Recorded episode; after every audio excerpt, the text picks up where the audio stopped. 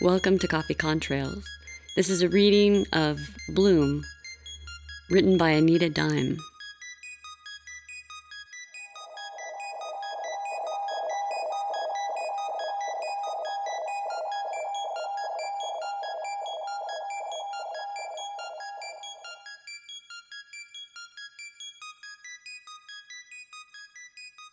Chapter 1 Flicker Flash. Bob, short, direct, downturned. All curtness conveyed in Stan's tone. And understood. You're gonna handle that, aren't you? Incessant beeping, carrying on for one too many cycles, and was on Bob's side of the control panel. Flicker flash. Bob rolled a yellow pencil between his palms, smiled a long, uh huh, yep, feel the burn kind of smile towards Stan, and then clamped the pencil between his teeth. Teaming up for well over 15 years now, these two ran operations at the Region 5 port terminus, a company owned, mobile, mid sized spaceport located in the Kuiper Belt. Flipping a few switches, the exterior keying lights along the spaceport's loading channels began flashing, queuing up the T1 Taipei, an Earth resource drop off supertanker to link into the receiving payload system. Bob patched his comlink cable into 37 on the switchboard's patch bay, connecting to shipping receiving. Carl, incoming algal crude, he said. Five cylinders. Prime the empties for return. On board, viscous pea soup biofuel would be further processed into diesel to run the enormous hedgehog power generators. Flicker flash. Prepping the arrival of the coppery cylindrical canisters. The huge piston driven armatures opened the external doors, a system not unlike a revolver speed loader, enabling swift rotation of the empties out of the chamber and replacements in. Copy that, he responded. The receiving crew is ready. Should I schedule the casting of a new buoy net? Yeah, go ahead. Send out those little boys, said Bob. Snovia buoys were a one time use kind of deal. Balls compartmentalized with chemicals that, when mixed, would create temporary gravitational forces, pulling spaceships towards port. Uranium 235 was a product of the massive endothermic reaction, which could be picked up by ships like the T 1 Taipei tanker, and used as a fuel source. Casting a new net of gravitational buoys would prep for the next algal crude delivery. Thinking of the last shipment, Bob continued. Have the lab run a QA spot check test from several tanks. Check that they haven't been cutting with something. Yeah, sure thing, Carl said, asking, Hey, what's that beeping? If things check out okay, then add these to inventory and release 25 units to Biofuel Lab 108. Bob paused, adjusting, committing various procedural system checks and locks. Never mind the beeping. Down to 15%, said Carl. Glad they're finally here. We've been waiting on this shipment. yeah, no joke, agreed Bob. Carl asked, Anything else? Nope, all's good. Take it easy. Out. Bob cut calm and abruptly swiveled his console chair facing Stan. Affectionately, he gazed at Stan lovingly with anime doe eyes. Say it, he taunted. Seriously, rolled Stan's eyes. You do realize that that this is the air control system alarm. Bob was unmoved. Say it, said Bob. Can't you see I'm a bit busy here? Stan wasn't lying. He was busy monitoring Lester and Walter's routine harvesting procedure. Though, all in all, he really had a cush job, one you could maintain with a cup of joe in one hand and a cigarette in the other. Outside in space was a different story. Clamping down on the aerogel hexacombs, Lester locked them into place, retracted his cable, and snapped his spacesuit back into his longboard glider initiating the Aqua Harvester alignment sequence from Comet Leonis 7. Lester dreamed of cigars and whiskey back at port. It'd been a rough week. With a slight booster tap, Walter narrowed his proximity to Lester, ready to manually support.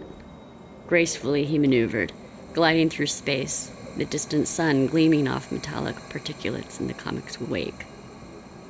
Within the spaceport's control tower, a quarter of Stan's control panel lit up, screaming panic.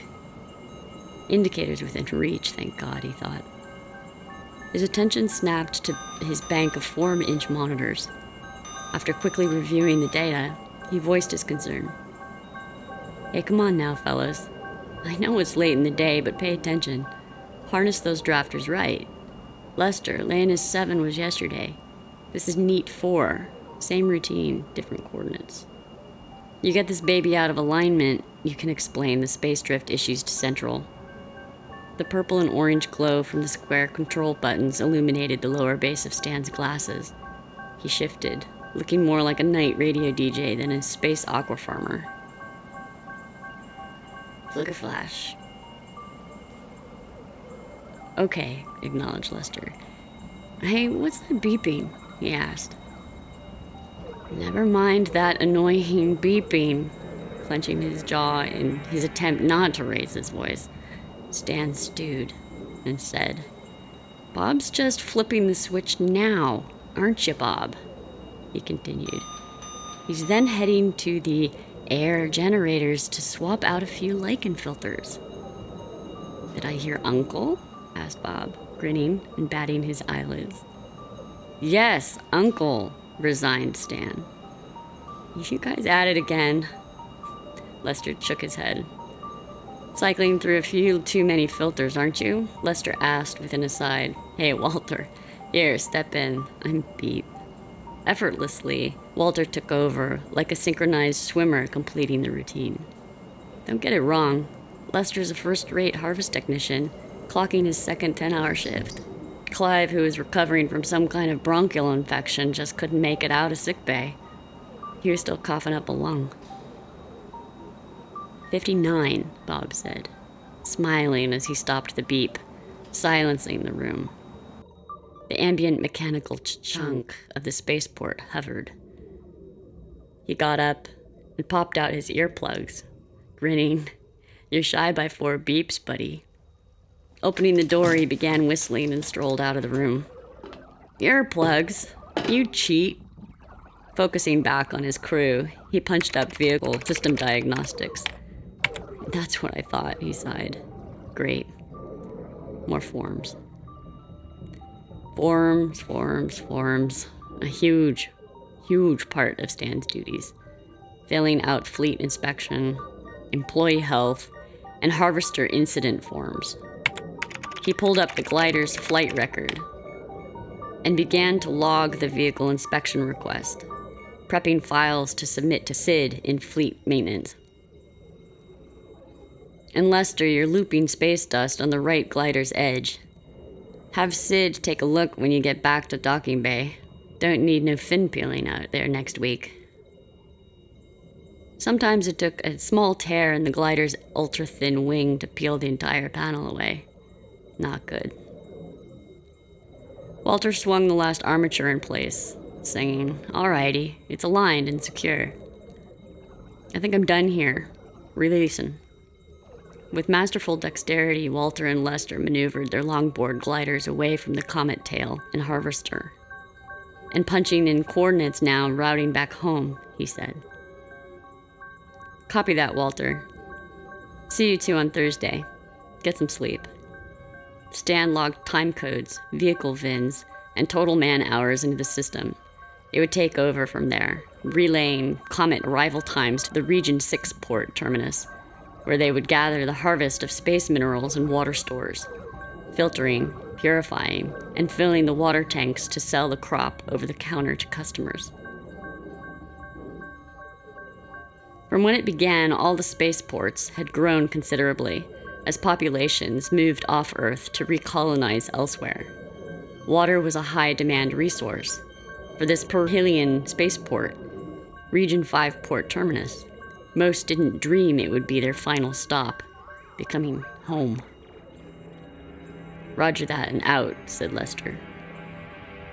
Stan sipped his coffee and hung his glasses off the front neckline of his blue gray t shirt.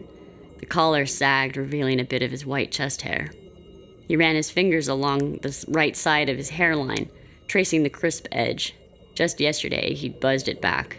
He rubbed his eyes, blue with a tinge of tired. His headset blipped, engaging. Stan chipmunked a handful of sunflower seeds into his cheek. Region 5 Port Terminus. This is NACSE Klondike, requesting docking clearance. Stan cracked a sunflower seed, shelled it, and savored the salt.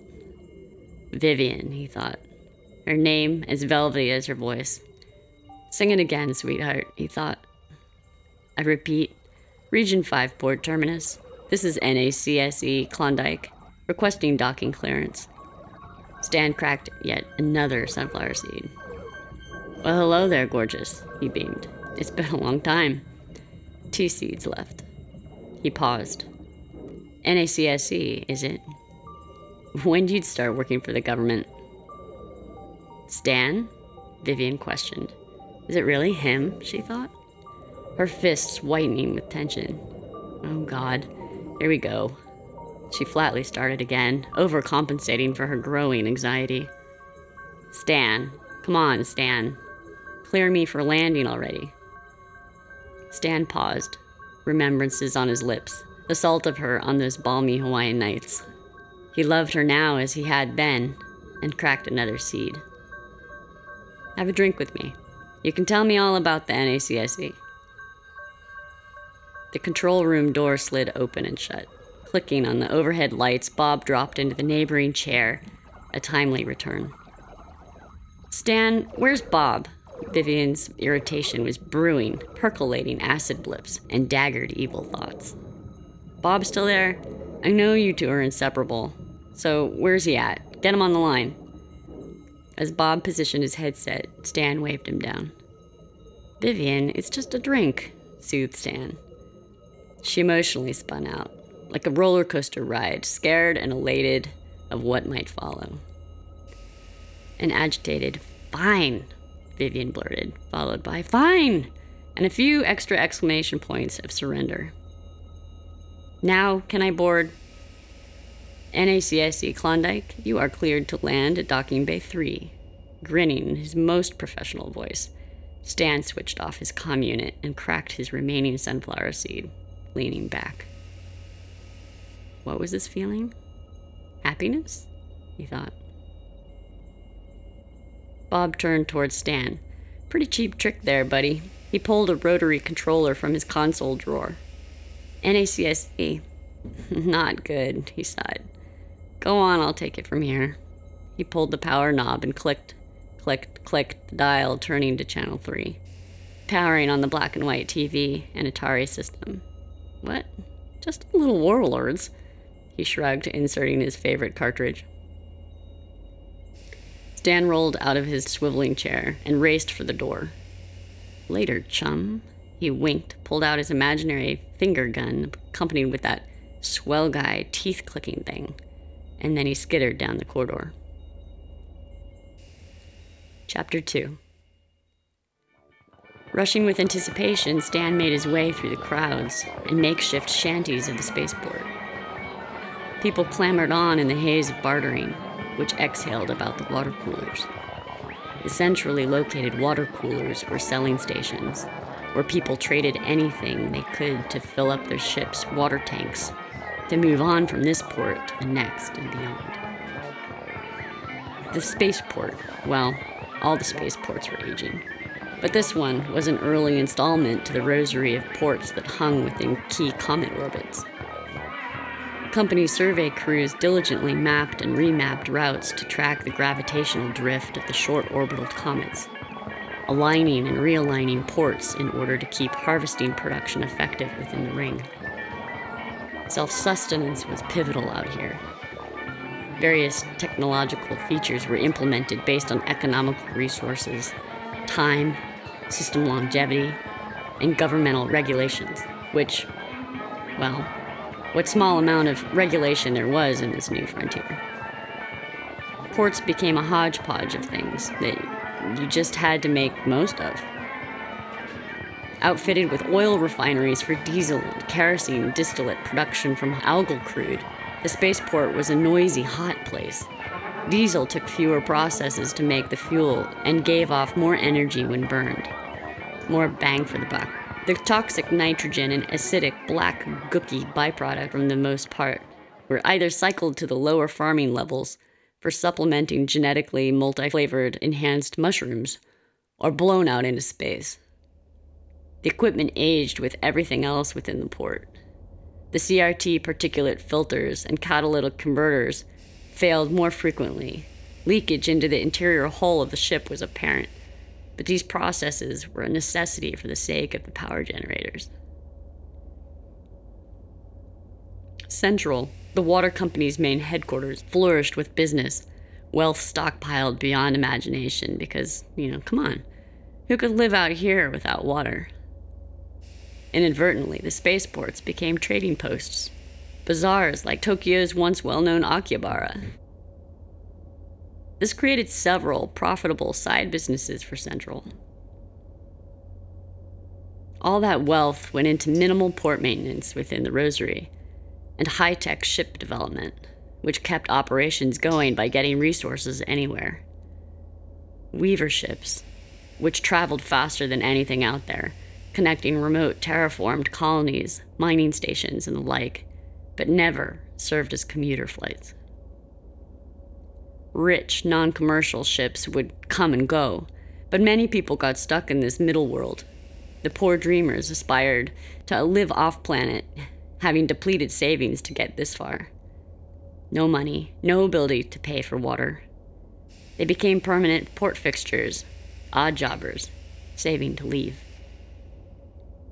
The lucky ones got employed by the water company, steady money, and then they became lazy, choosing to stay comfortably within the known. They ran the refinery equipment, harvested water and mineral collections, flew longboard gliders within the fleet, machined maintenance parts, or clerked in shipping and receiving. The somewhat lucky got hired on for scraping the inner hull section by section removing blackened gook for water rations and food stamps. The raccoon eyes gave them away. Oily blackened rings from the respirators slowly tattooed their facial pores. Over time, they created a network of snitchers spying from above the marketplace. They watched and noted all the daily transactions. Quite a second income, really. So the spaceport's head count slowly accrued and long chains of tethered, derelict ships bobbed outside, waiting to be reclaimed to continue the journey. Chapter 3 Stan passed through to the docking bay, greeting Vivian as she removed her lipstick red helmet, her black tresses tumbling round her spacesuit. Vivian, baby, you're the bee's knees. Scrap it, Stan. Jeez, she flared all shades of crimson, flustering when he laid one on her. Why, you. Oof! She pushed him away, tripping on a diamond track edger, nearly falling, but he steadied her. Deep down, she was flattered. Nice Bugatti. He patted her compact, streamlined ship. I like the retro curves. Pretty cool. He smiled. Emphatically, he urged, Come on, I'll buy you that drink. She was all act, and he knew it, taking her helmet in hand and grabbing her by the elbow.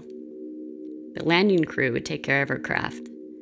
Stan guided her through the crowds to Cargo's, one of the three bars in the joint. Bioluminescent bacteria spheres floated within the small, circular moat, rhythmically pulsing blue with the mechanical hum of the port and softening the riveted metal framework of the room. The company had updated a few onboard systems like lighting, an easy, cost effective improvement. Setting her helmet on a stool, he nestled in around her at the bar.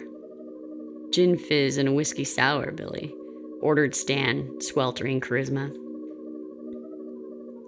Vivian fidgeted, looking first at the row of glowing bottles behind the mahogany bar, then nervously at her hands, studying her manicure.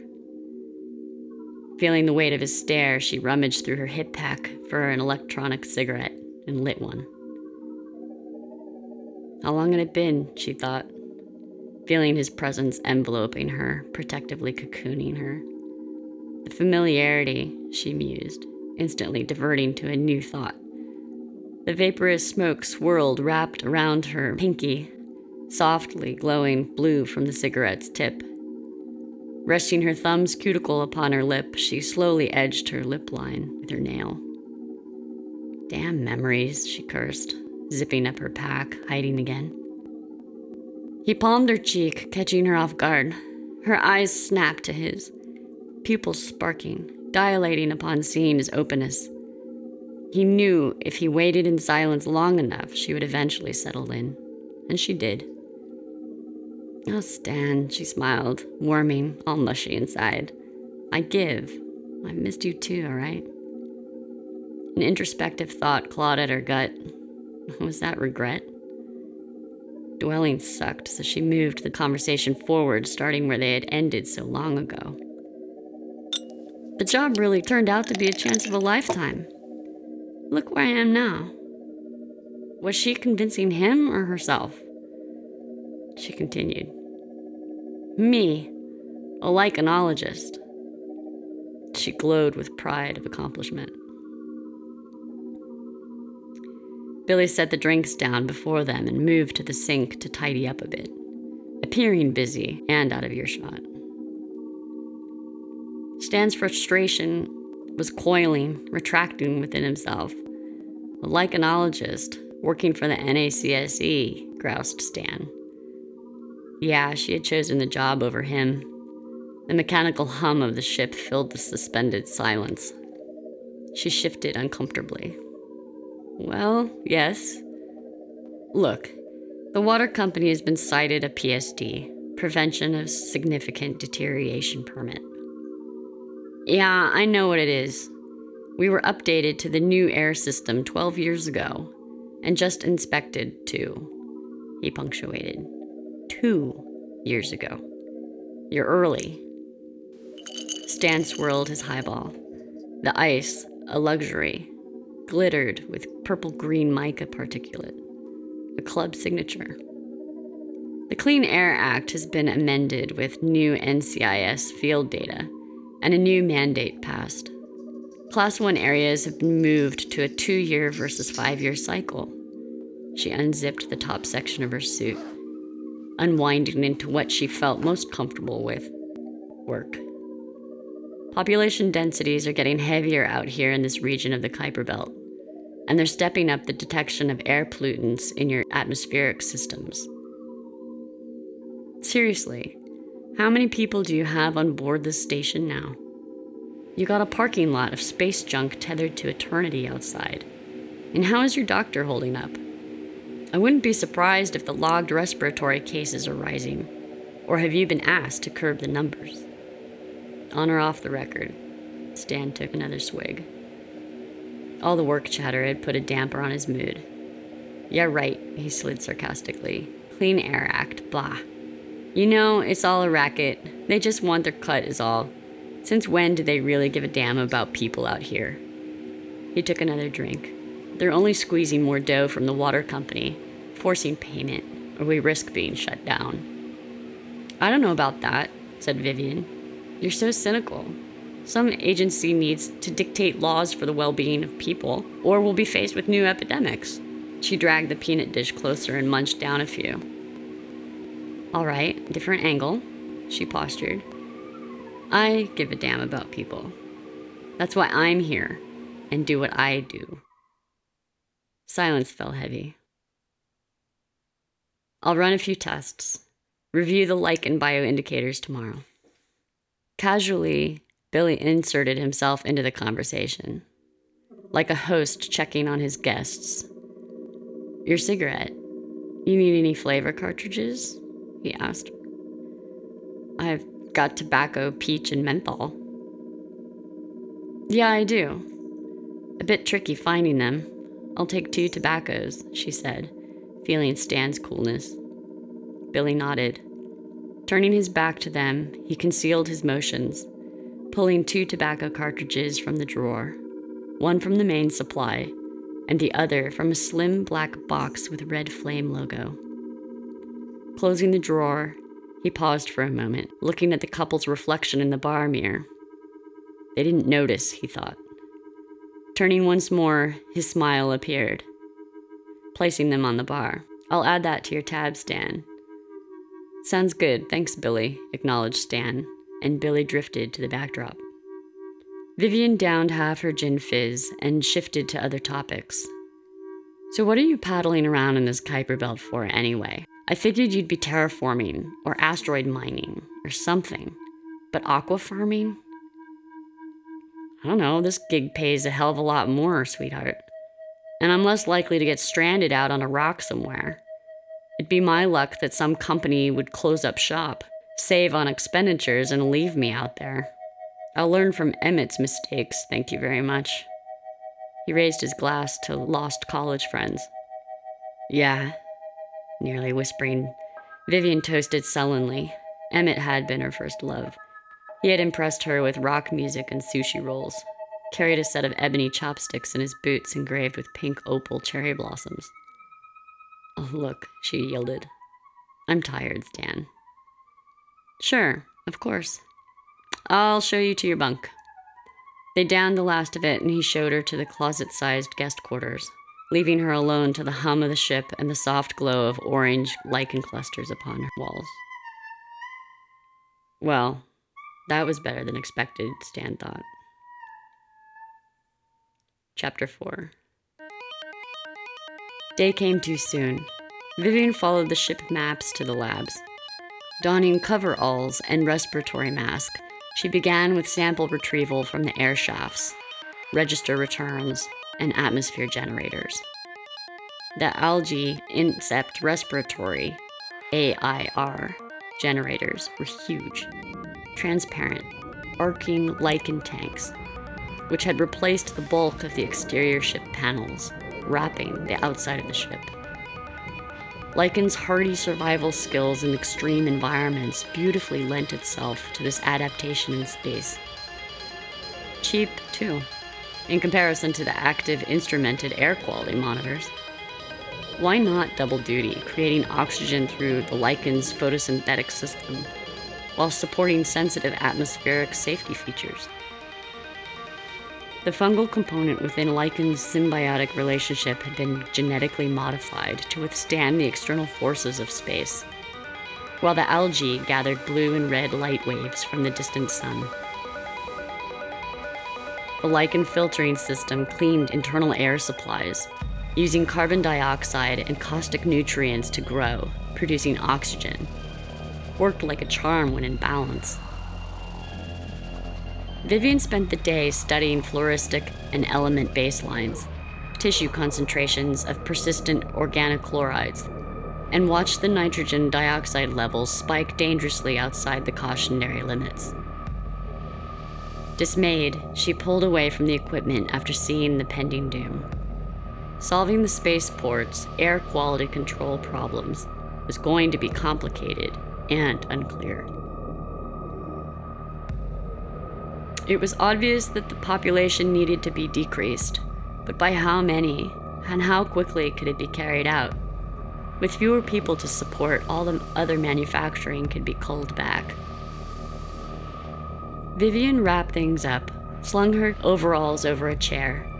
She found herself in sick bay interviewing Dr. Morrison, a handful of patients, all suffering from some sort of respiratory infection. She made copious notes on her recorder dates, symptoms, longevity, fatalities, anything that could help her measure the severity of the situation. Afterwards, she wandered towards the belly of the ship where the bulk of the people mingled, trading wares and food. Stressed, she needed a walk. Chapter 5 The machines droned. Cha-chung, cha-chung, cha-chung. The active noise cancellation systems weren't 100%. She walked by machine shops and craftsmen grinding and cutting parts to repair the engines that made the port go. gazing up to the ceiling of the inner ship's hull. She wished she could see her invisible foe, knowing those toxic fumes caress everyone and everything. Listlessly, she passed from vendor stall to stall, hands tracing across capacitors, resistors, recycled copper wire, LEDs, and tin can music makers. People scrapping parts from their ships to trade for food, a livelihood that they created from the lost dreams of abandoned worlds originally sought. Ships, ships that they would need now to flee this death trap, she thought. Vivian found herself at the control room corridor. Her badge clearance would get her here, inside the inner hallway, but no further. She slumped to the ground, flipped her recorder on, and in her solitude began to dictate her findings, entering in PSD form details. Waiting, Stan was bound to turn up, to or from his shift. She bent her head over the recorder and continued on. Twenty minutes passed before Stan appeared. What's up, Buttercup? Hmm, you're looking a bit beat. Coffee? He offered her his steaming mug. No, it's okay. She pushed against the wall, standing. You got a minute? Sure, I was just starting my shift. But you're welcome to come in and hang out, he invited, badging through the control room door and flicking off the portal lights. Their eyes adjusted to the warm glow of the console buttons. Have a seat. He lit a candle. Hey, Bob. Vivian smiled. Hey, you angel. Good seeing ya. Bob stood wildly hugging her. Been so long. Bobsy twins, I figured you wouldn't go anywhere without each other. The familiarity of it all being back with the boys felt good. Fond memories. Well, someone's got to clean up after this idiot, Bob cajoled. Go on, have a seat. Stan dropped into his swivel chair, flipped on his headset, and began reading the system logs to catch up on the current. What did you find out? Well, Vivian began hesitantly, not knowing how to begin. Not, not easy being a death angel of sorts. Mm, well, it doesn't look good, guys. I've completed my report. I'm just not certain what comes next. And, said Stan, hanging on her words, Stan, this port needs to be evacuated. The air systems have reached, more than reached capacity. After talking with your ship's doctor, it sounds like respiratory cases have been on the rise in the last six months. And I'm afraid the longer you limp along like this, the higher risk you take with everyone's lives. Evacuation? How exactly does that happen? If these folks had the means, they'd be out of here already, said Stan. I, I know, I know all morning I've been trying to get my head wrapped around it. I just don't know. Many have already stripped components from their spaceships in order to buy necessities. You can see it in the bazaar. How many of those vehicles floating out there actually run anymore? asked Vivian. Bob put away some random binders. Stan, you think the company would step in at all? yeah, that's a joke, replied Stan. They hardly make repairs around here. Didn't address any of the items from the last NACSE inspection. If anything, they'd abandon this port, pushing it out of orbit to drift and bring in a new high tech port. Bob sulked in his chair. Cheaper to start all over than retrofit, I guess.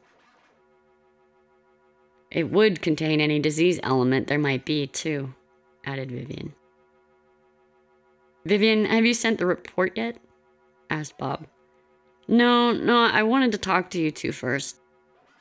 Maybe you could introduce me to a decision maker around here so we can come up with a solution together. yeah, decision makers, right. You're looking at them, snickered Bob. We're the highest ranking employees on board. Everyone else is at Central, keeping their distance to reduce their risk, said Stan. Stan, said Vivian. Maybe asteroid mining looks a bit better now? She shrugged, a half smile. A poor attempt at lightening the mood. A gathering. We'll have a gathering, said Stan. Bob, make an announcement, will you? We'll head down to the marketplace, Stan proclaimed. Oh, goody, a gathering, thought Bob. He switched on the PA system and announced Those on board who want to live, please report to the marketplace for a gathering. Ah, great, brilliant. No panic there at all, Dan scolded. Chapter 6 By the time Stan and Vivian reached the marketplace, a frenzy buzzed through the crowd, a quelling panic or stifled cough about to erupt with mass body odors stoking the flames of discomfort. What's going on? rumbled the crowd as Stan and Vivian climbed upon a few crates. Billy, the bartender, pulled the gate down on the bar, moving towards the back of the group, saddling up next to the snitcher. Adjusting her goggles to rest upon her forehead, the snitcher, Myra, scratched an itch on her cheek, smearing sooty circles beneath raccoon eyes. She clonked together the heels of her steel toed boots, strapping her respirator to her tool belt. It sagged from the weight of her tools. Billy climbed up to the scissor jack platform, sitting down and swinging his legs out over the edge next to hers. He pushed a chiclet her way, which was eagerly accepted, of course. She smiled falsely, anger building inside of her, stating, This isn't going to be good news, is it? No, no, I don't think so, Myra. Billy leaned his elbows across the lower metal bar of the cage. Stan looked at Vivian and vice versa. They just worked here like everyone else. How do you begin a calm doomsday conversation with a confused mob of people that will be losing their home? Quiet, please, everyone. I know the best. I, I know not the best announcement. Stan apologized quickly and moved on. So, this is Vivian. She is from the NACSE agency and has been inspecting the port's air systems. Vivian, can you please share your findings? Thanks, Dan, sure. Raising her voice, she continued. I thought this was going to be all routine stuff, but the indicators aren't good. The port has reached its maximum levels. It's a delicate situation, and there isn't any other way to say it. People are getting sick. It can't be put off any longer. One, the population must be decreased, or we'll all die. And two, the machinery repairs must be a higher priority. A murmur filtered through the crowd, stopping upon a gray, stubbly man with a newsy style woolen cap. So, who goes? Who stays? The company going to send ships? The government going to send ships, or what? Please calm down, Stan interjected, trying to calm the group. My, my sense of the company is that they will escort people out to their tethered ships and send you on your way. Not quite the reassuring thing to say. He rushed on to the next bit. But I, I understand it would be a death sentence.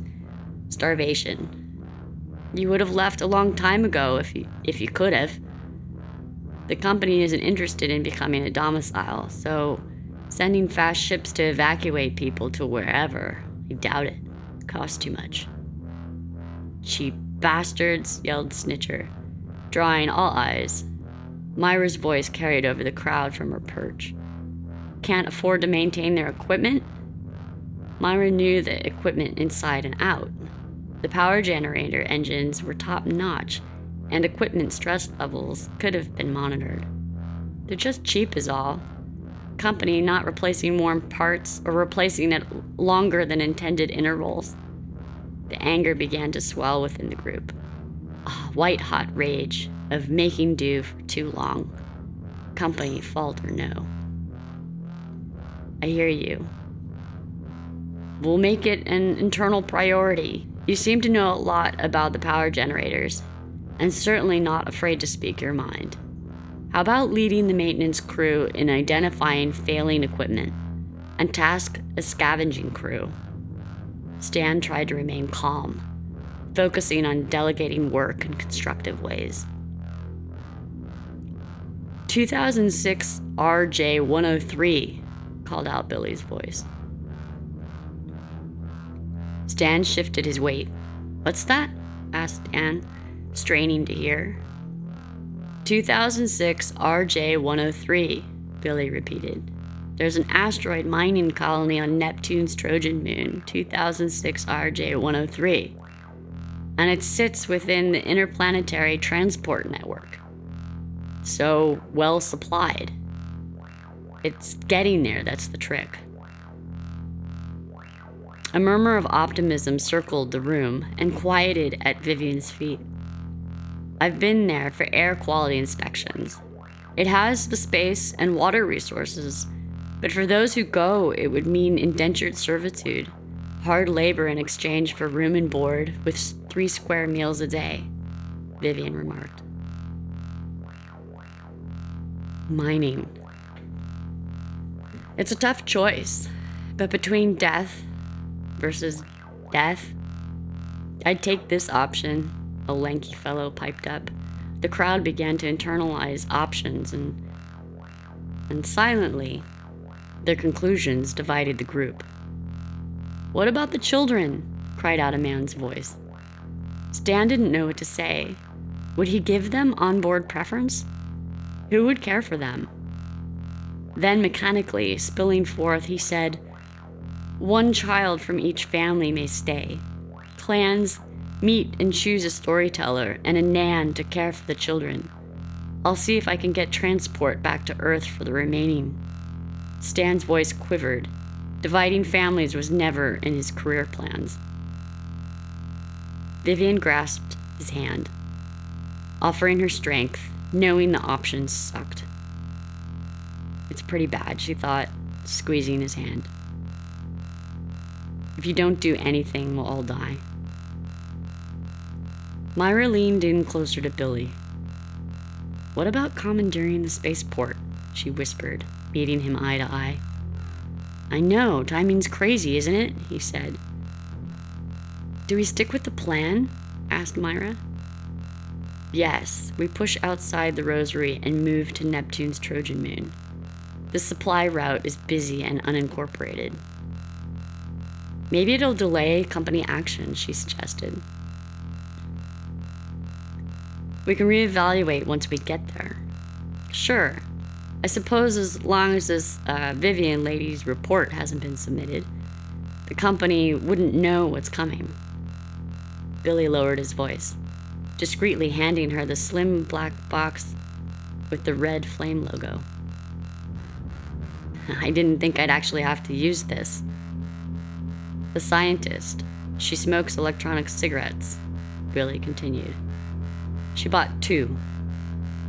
So I can't control when she switches to the spiked cartridge. But when she does, she's a goner. Maybe it'll buy us some time. Myra's face blanched. Everything, their plans to commandeer the port, the severity of their actions, and the necessity to evacuate everyone was accelerating, erupting like a toxic algal bloom in a sea of stars.